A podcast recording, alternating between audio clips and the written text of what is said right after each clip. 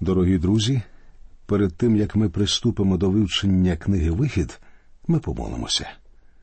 Отець наш Небесний, поблагослови нас на вивчення Твого Слова. Амінь. Книга «Вихід» – це друга книга п'ятикнижжя Мойсея і друга книга Біблії. Книга «Вихід» написана Мойсеєм. Вона продовжує розповідь, почату в книзі «Буття», хоча події, описані в цих двох книгах, розділяють щонайменше три з половиною сторіччя. В тринадцятому вірші п'ятнадцятого розділу книги «Буття» говориться, що нащадки Авраама проведуть чотириста років у Єгипті. А сороковий вірш дванадцятого розділу книги «Вихід» стверджує, що сини Ізраїлеві жили в Єгипті чотириста тридцять років. І вірші шістнадцятий і сімнадцятий і третього розділу послання до Галатів підтверджують це. З моменту, коли Авраам почув заклик Божий, минуло чотириста тридцять років, а з моменту, коли Бог дав об'явлення Авраамові – чотириста. Слово «вихід» означає масову втечу, масовий вихід або від'їзд, а книга «Вихід» розповідає про те, як ізраїльтяни рятувалися від єгипетського рабства. Основна думка цієї книги викладена у віршах з двадцять третього по двадцять дев'ятий, одинадцятого розділу «Послання до євреїв». «Вірою Моїсей, як родився, переховувався батьками своїми три місяці, бо вони бачили, що гарне дитя, і не злякались наказу царевого.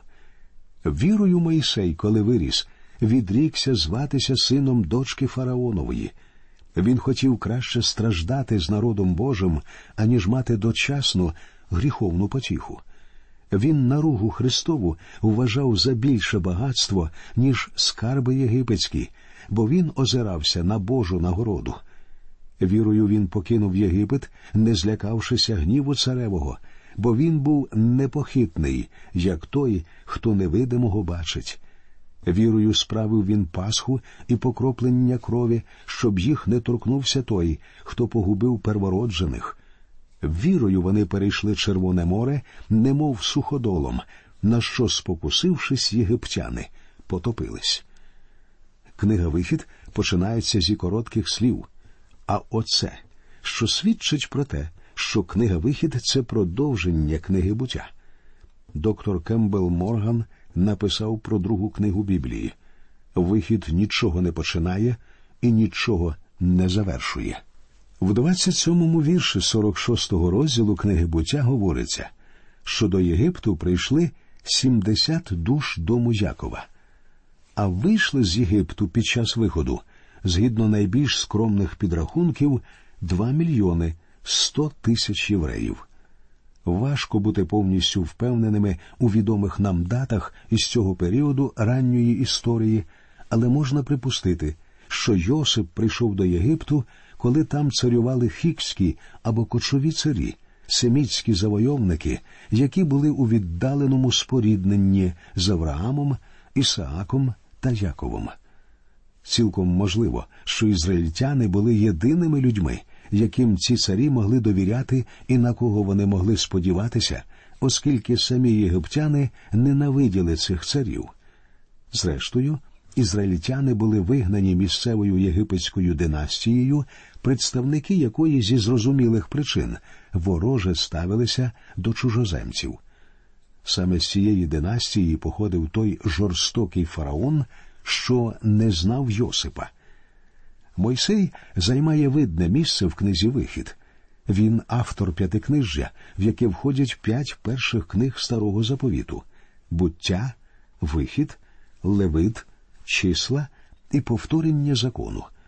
У книзі «Вихід» життя Мойсея розділене на три періоди по сорок років.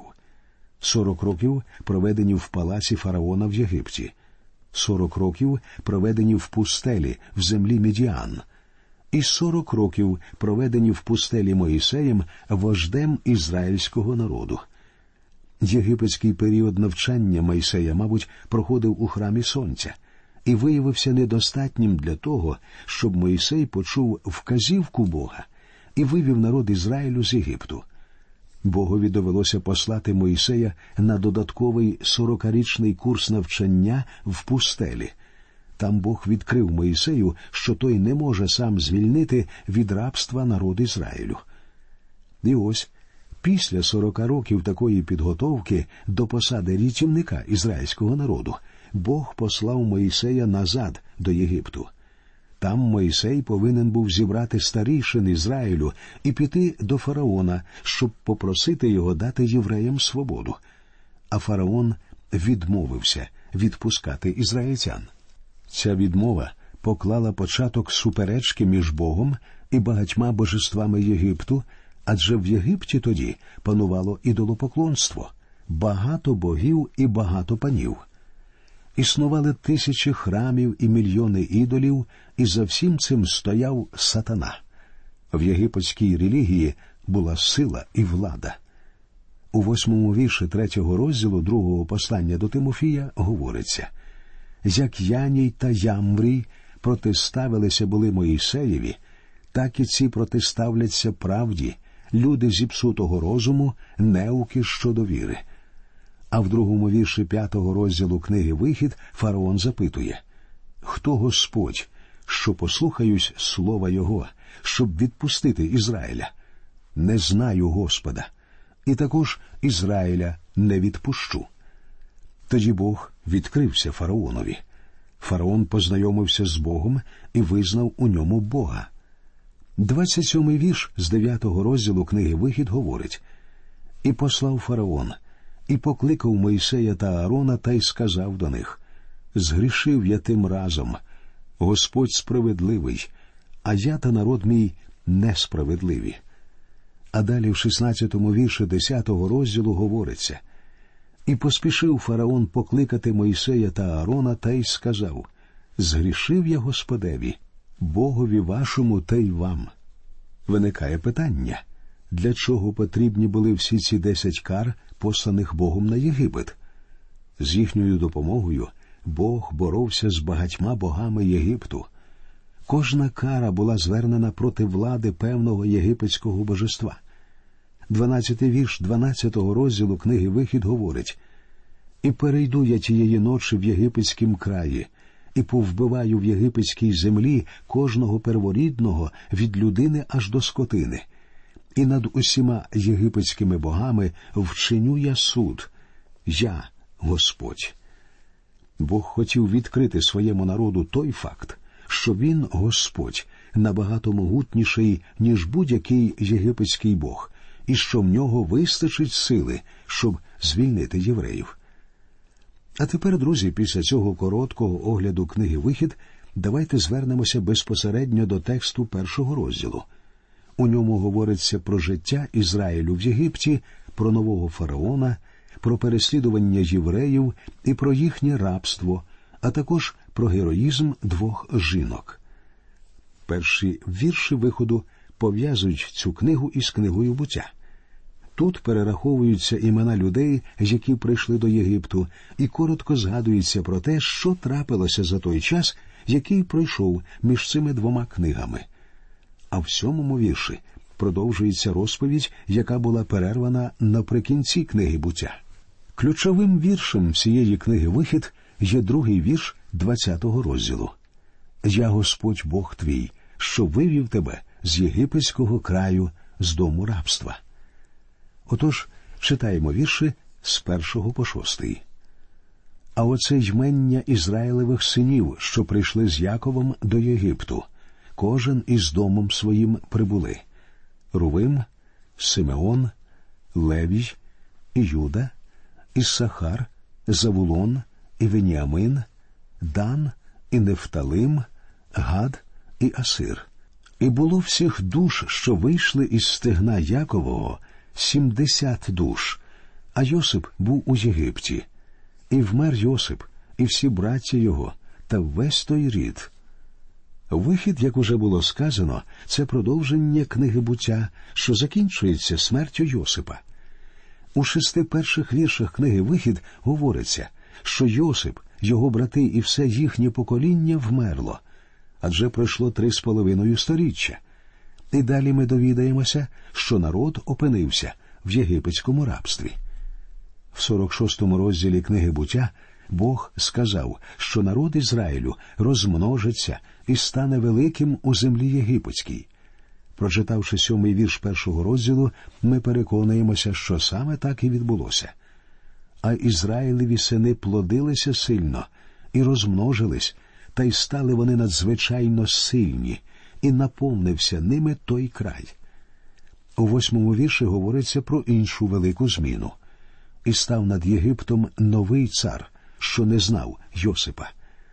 На троні в Єгипті тепер сидить новий фараон, що ніколи не чув про Йосипа. Можливо, хікські або кочові царі, що походили від семітів, були скинуті, і на трон повернулася колишня єгипетська династія. Новий фараон ніколи не зустрічався з Йосипом, а тому не був нічим зобов'язаний ні йому, ні його нащадкам. У цьому восьмому вірші міститься глибока мудрість.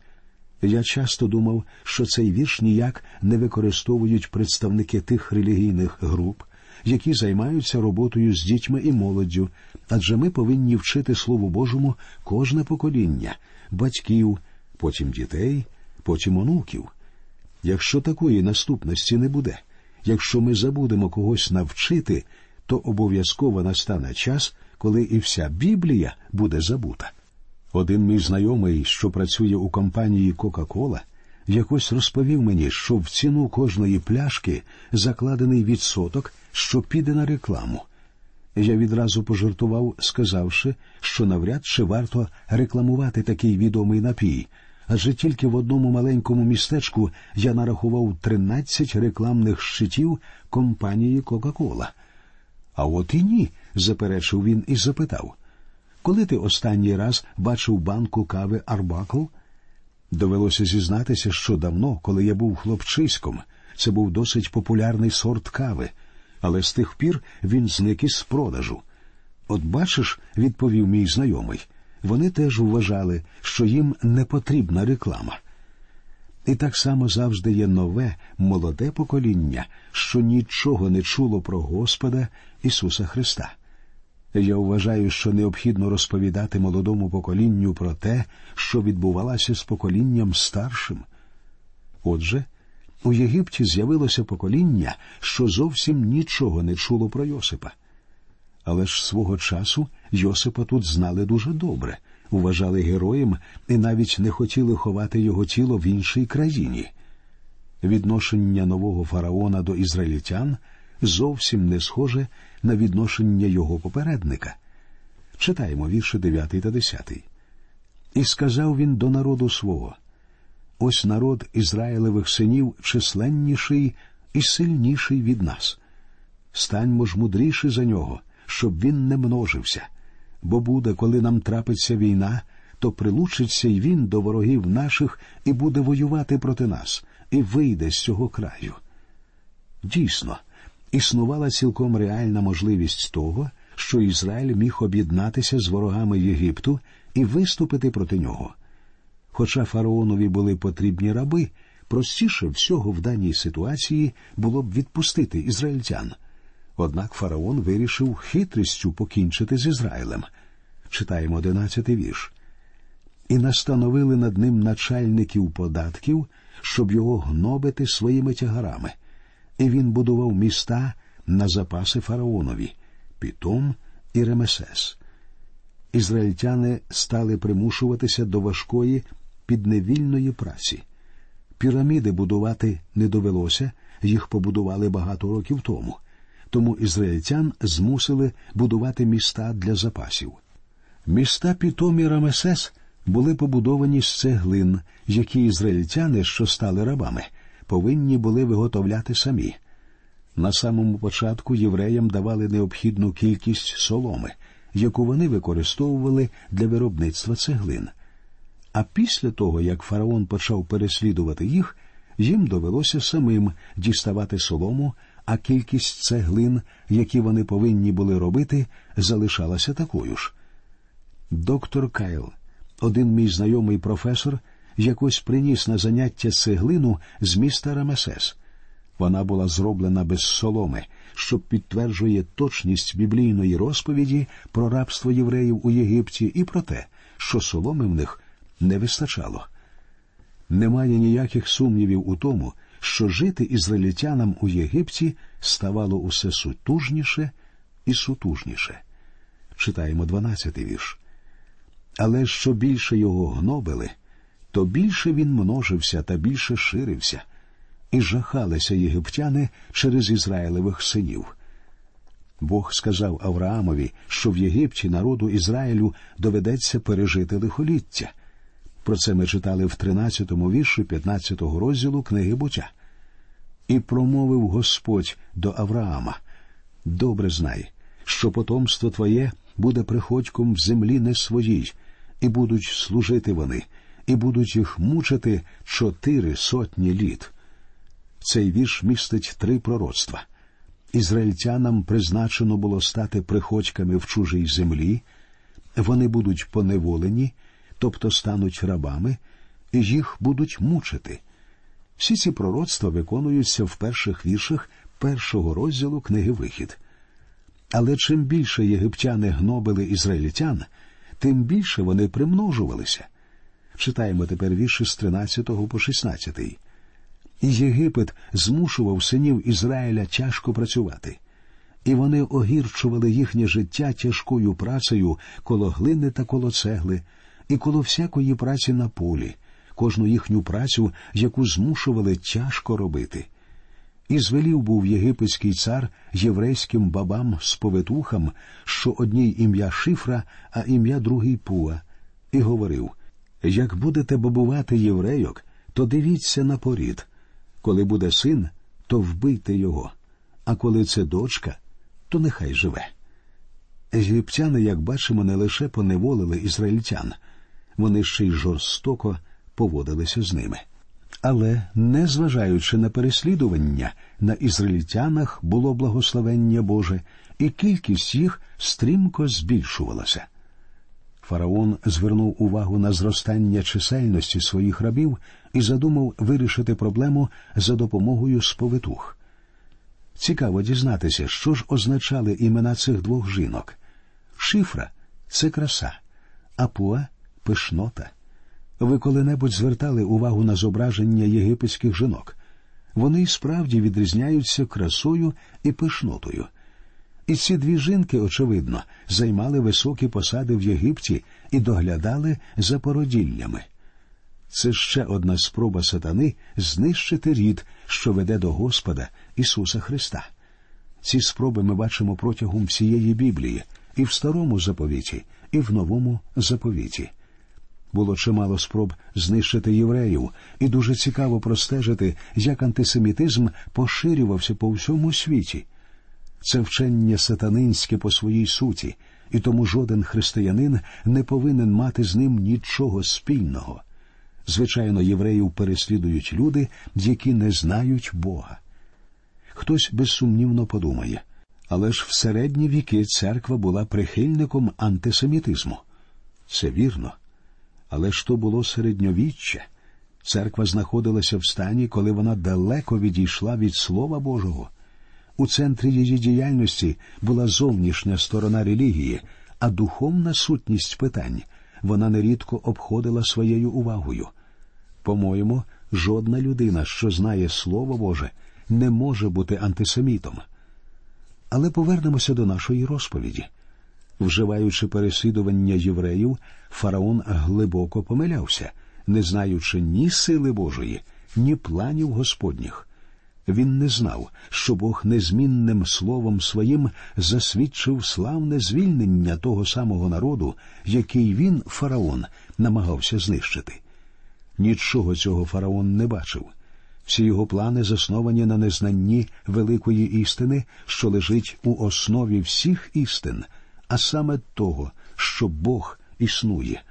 У своєму неоцтві він сподівався запобігти примноженню народу, про який Бог сказав, «Благословляючи, я поблагословлю тебе, і розмножуючи, розмножу потомство твоє, немов зорі на небі, і немов той пісок, що на березі моря». Ось чому всі плани фараона, вся його мудрість виявилися божевіллям. Божевільною є будь-яка людина, що повстає проти вічного Бога, що сподівається своєю слабкою рукою зупинити Бога. Це неможливо. Єдине, що можливо в наших можливостях, це прийняти Господа як свого Спасителя, це стати Його дитиною, це волю Божу виконувати в своєму житті, щоб Його ім'я прославилося в житті кожного із нас. У наступній передачі ми продовжимо вивчення першого розділу книги «Вихід», а поки що ми прощаємося з вами. До нових зустрічей в ефірі, і нехай Господь рясно благословить усіх вас.